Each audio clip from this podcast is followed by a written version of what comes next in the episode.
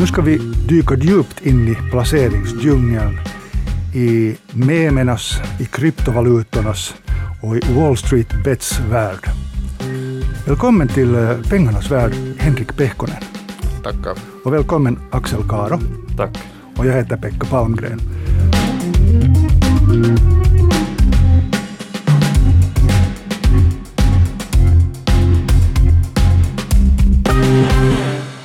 Kan ni berätta först, Axel till exempel, du studerar vid Hanken första året, huvudämne, Eh, Finansiell ekonomi. och Henrik Pehkonen också du vid Hanken Jo. första året och huvudämne. Också finansiell ekonomi. Och ni, och ni är båda placerare, aktiva placerare. Henrik Pehkonen, berätta, du har varit intresserad av spekulativa, riskfyllda poster. Ja, det, det börjar med att jag investerar först i helt vanliga aktier och fonder.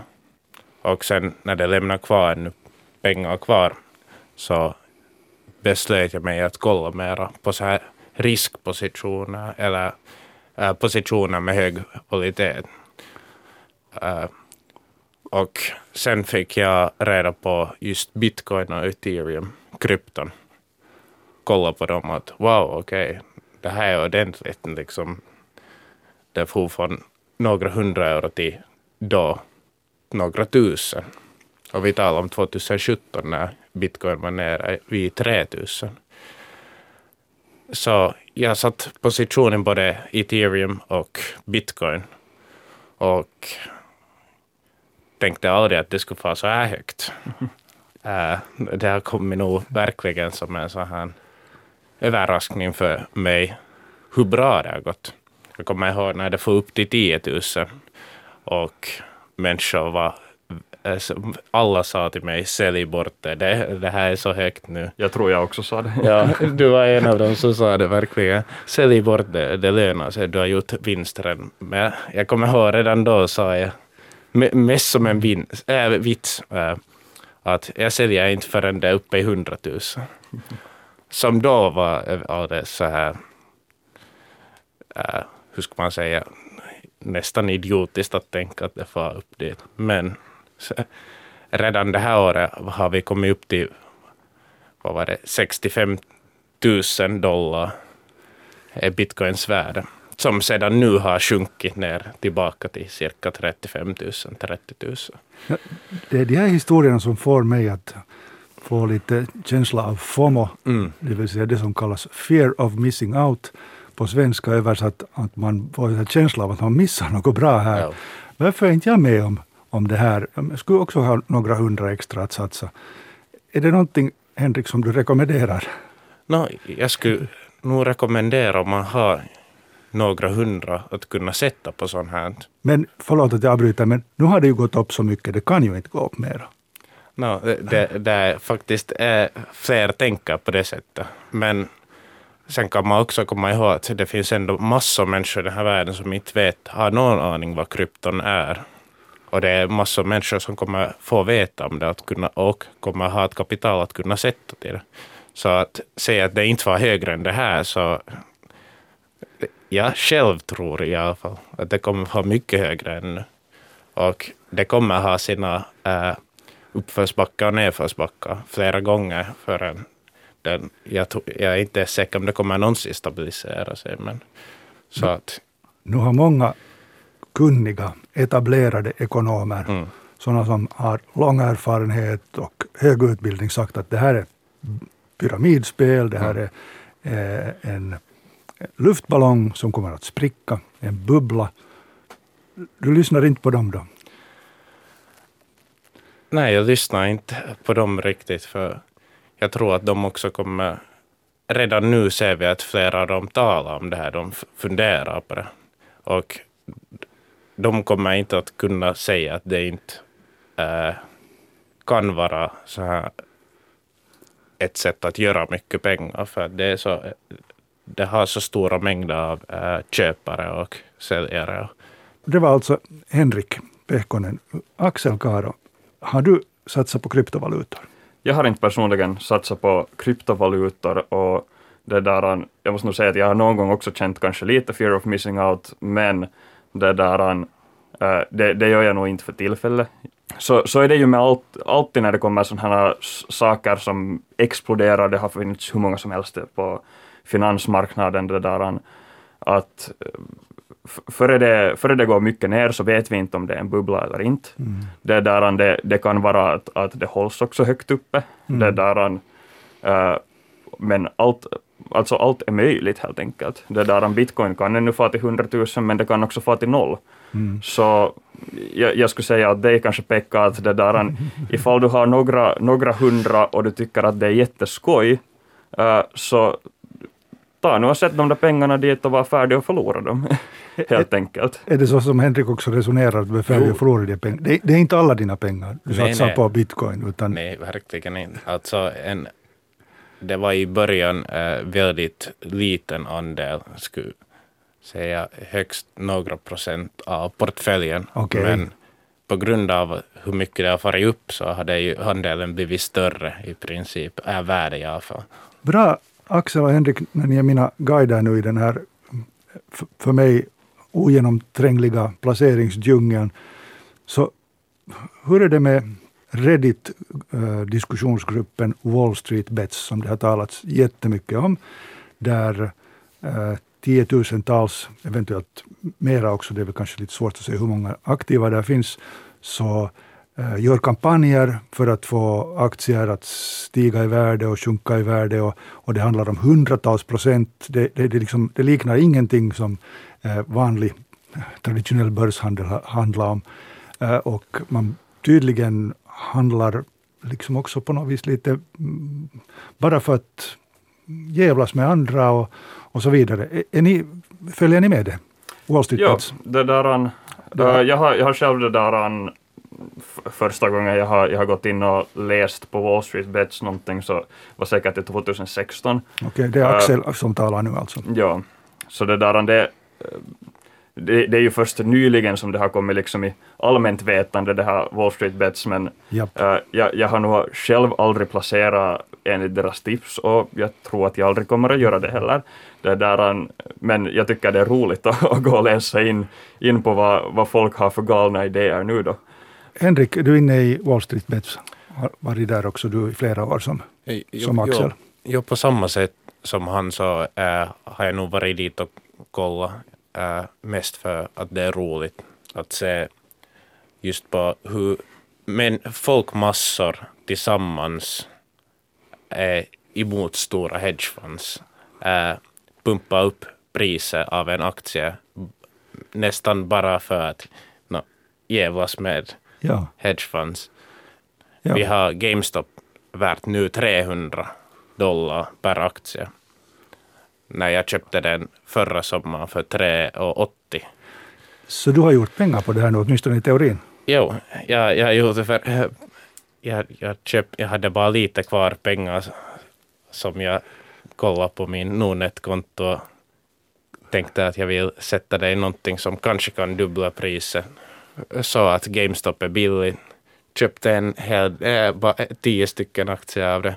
Okay. Förväntade inte mig någonsin något annat än att antingen så far det ner till två dollar, ja, sen upp i åtta.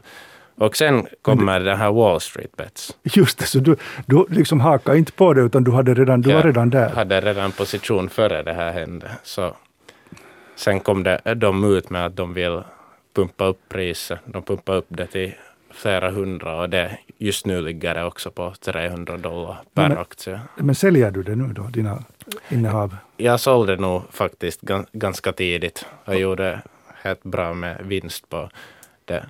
Men i mitt fall så var det ju verkligen i misstag, men efter det har man nog följt med vad Wall Street Bets håller på med.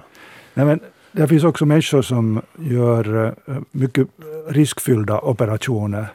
Definitivt berätta lite Men, om, om vad som försiggår där så att säga.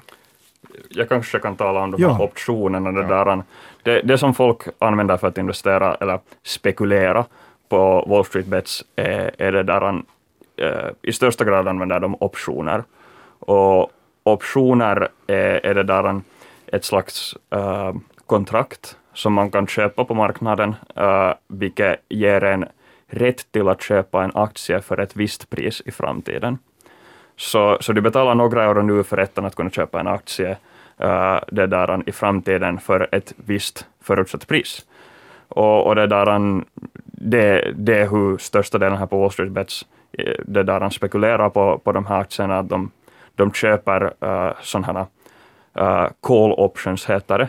Uh, och helt enkelt orsaken till att de gör det är det att uh, det där, de, är, de är billigare, de där uh, call optionsen, än vad själva aktierna, så du, du kan det där, uh, med, med mindre kapital få en helt enkelt uh, större position, uh, men det betyder ju också att det där ifall priset inte far över uh, det, den så kallade strike price, det som man har kommit överens om att det är framtida priser för, för aktien, så då förlorar man ju allt på det.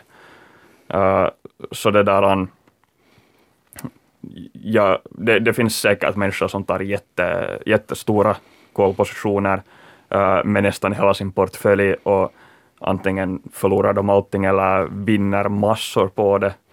Uh, sen finns det också de som, som tar mindre positioner bara för det roligt när jag lyssnar på er så inser jag också att här finns en hel del sådant, hur ska jag säga, tekniskt. Uh, både termer och, och uh, teorier som kräver kunskap och att man sätter sig in i saker. Mm. Vilket inte är alldeles enkelt för, för någon som, som nu bara vill Eh, så att säga spara. Ja, ja. Eh, spara till exempel i fonder, då är det ju enkelt att gå till ett fondbolag och köpa några indexfonder och, och låta dem bara vara och lägga in alltid när man har några extra tior eller hundralappar. Det är ju på något vis liksom känns som så motsatt. Motsatt, motsatt sätt att placera.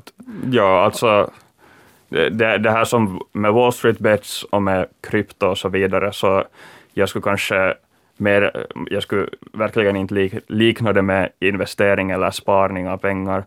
Uh, jag skulle närmare det där, likna det med, med kasinospel. Mm. Att det där, uh, där, där, kanske när det kommer till aktier så, så det där, det, det finns kanske en tendens, eller det finns ju en tendens för aktier att, att gå upp över tid, så, så det där det, det, kan bra vara att man har bättre chanser än på kasino, men det, där, det betyder inte att man kommer att vinna pengar på det. Mm. Är det inte också så med kryptovalutor att man måste vara ganska noggrann, Henrik, du som ja. har placerat, att till exempel vilka plattformar eller vilka uh, säljare du använder? Jo, definitivt. Jo. Det, fin det finns ju flera stycken uh, nyheter just som har kommit ut av att människor har tappat massvis med pengar. Vi talar om miljoner och miljarder av just skador av det har funnits olika krypto, sådana webbsidor var du kunnat köpa krypto eller hålla din krypto i din plånbok. Men sättet man undviker att hamna i den positionen att du köper krypto och det blir stulna av det, är att du inte har det på nätet, din kryptoplånbok eh, om man kan göra det helt enkelt med att ha sin kryptoplånbok i en USB-sticka. På det sättet kan ingen från nätet i alla fall ta den bort av dig. Och det, det är nog första steget man ska göra ifall man tänker sätta ja, i synnerhet en hög position, är mycket pengar in i det. Så verkligen ska man inte ha den här kryptoplånboken på sin dator bara. För då finns det just risken att man tappar massvis med pengar. Ja, och, och, och sen har jag förstått att transaktionskostnaden, alltså sen när du är, det så det kallas, alltså när du sen eh, för, för växlar dina kryptopengar till, till dollar eller euro, mm. så kan det kosta ganska mycket? Just nu, äh, definitivt. Äh, på grund av krypton har boomat massor senaste några månader, så har det varit Eh, blivit mycket mer allmänt. Och det, det, det här betyder att det har kommit ett massor nya olika coins eller krypton man kan köpa. Förr fanns det kanske några hundra eller några tusen. Nu finns det flera tusen av olika krypton du kan köpa.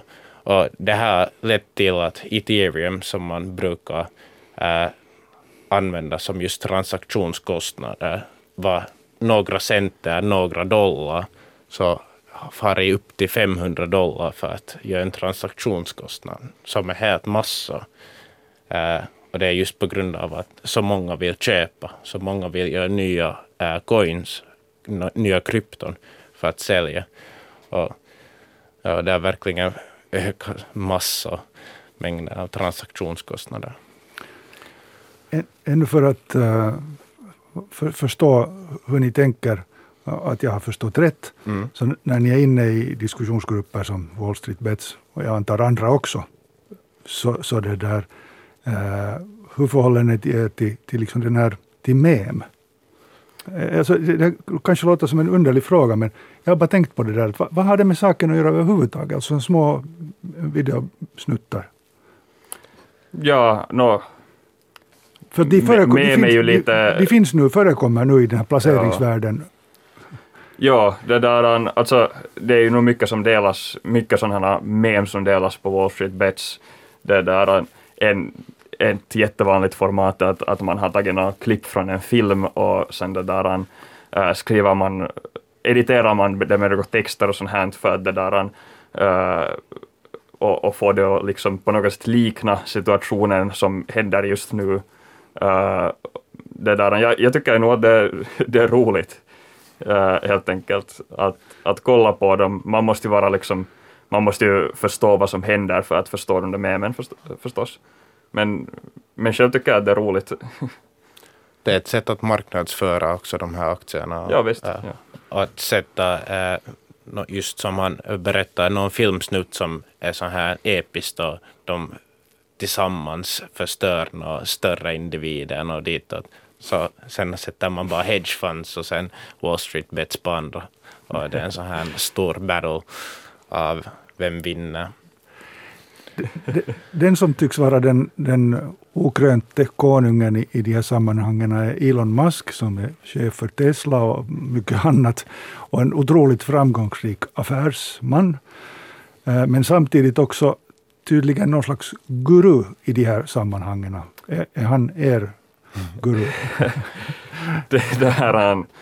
Um, jag skulle inte kanske säga att han är min guru. uh, jag, jag, tycker det, um, det, det, det kanske tycker jag är den kanske mest oroväckande att hur, hur mycket makt han egentligen har i det här det där saken att, att hans, hans Twitterkonto bestämmer priset för vissa kryptovalutor speciellt vissa mindre ifall Elon Musk skriver om en liten okänd kryptovaluta, det där han en kort tweet så far det där han priset upp i skyhöjderna.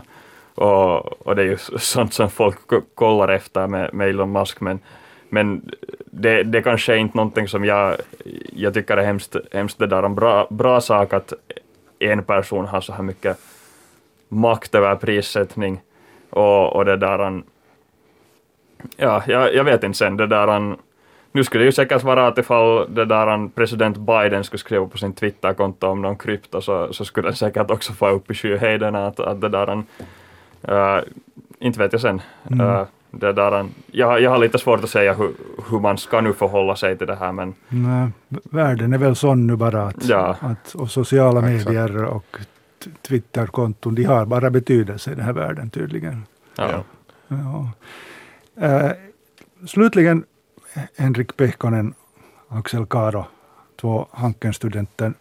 Bara för att det ska bli klart nu, äh, när vi har talat om alla de här spännande fenomenen och, och ni är båda engagerade och, och Henrik har berättat att du har satsat på kryptovalutor och på GameStop-aktien och gjort pengar på det. Så hur ser ni på placerande liksom för ert eget liv? Vilken betydelse har det?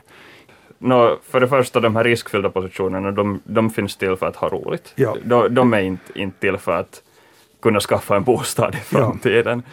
För, för det där, det, det är bara inte realistiskt att tänka sig att man kan hålla på aktivt äh, placera och kunna vara säker på att man har en massa pengar i framtiden. Så, så därför äh, har jag också mina aktiva positioner är en väldigt liten del av min, min portfölj, att, att det där, den största delen har jag i passiva indexfonder. Och, och det, där, det, det kommer jag nu i alla fall att fortsätta med, att, att fortsätta sätta pengar in på, på indexfonder för att uh, kunna, kunna helt enkelt ha, ha säkerhet i livet i framtiden, att ha, ha de där positionerna att ifall jag behöver pengar. Men det där um, också, också kanske för att skaffa en bostad i framtiden så, så det där, då, då har man en del av pengarna färdigt. Det säger alltså Axel Karo. Och bara som en kort parentes, den som inte är helt säker på vad det är för skillnad på aktivt och passivt placerande och vad indexfonder är, så kan klicka Eh, och gå och lyssna på tidigare poddar i den här serien. Och Henrik Pehkonen, hur ser du på, på det långsiktiga? Långsiktiga eh, för mig är också passiva fonder och också trygga aktier. Eh, men jag, jag anser att, att vara med och investera en del i just krypton, uh, kanske också så här meme-aktier, har så här potential att du kan göra eh, eh, ganska mycket av relativt liten risk i det sättet att du sätter 100 euro på det och du fördubblar det i en vecka så, eller i en dag. Det går helt lätt att hända det. Du kan också förlora det, men då har du förlorat 100 euro, inte ditt hus eller hela din lön.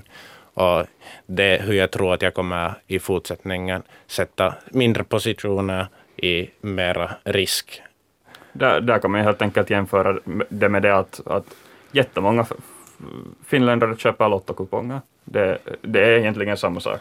Jag skulle inte säga det, men... Det, no, jag, jag tycker det är liknande. Du, du tänker att du, har, ja. du sätter väldigt lite kapital in och har möjlighet till, till stora äh, vinster. Det, där, det här är kanske mera planerat än vad en lottokupong är. Du vet inte alls vad som kommer att hända, men här kan du ändå spekulera. Ska man, det där, ska man kunna jämföra med pokerspel? Det finns ju pokerproffs också nu för tiden. Men, kanske. Nu, ja, kanske man skulle kunna säga det. Uh, att det, det, är liknande. Det, fin, det finns ändå en hel del risk, men också en hel del möjlighet. Och man har ändå själv också en roll. Exakt, det är, det är inte, sant. Det är inte bara att... Det är inte helt Lotta ändå. Nej. Nej. Man har sin roll i det. Axel och Henrik, tack jättemycket för att ni kom och var mina guider i placeringsdjungeln. Tackar, tack. Tack, tack.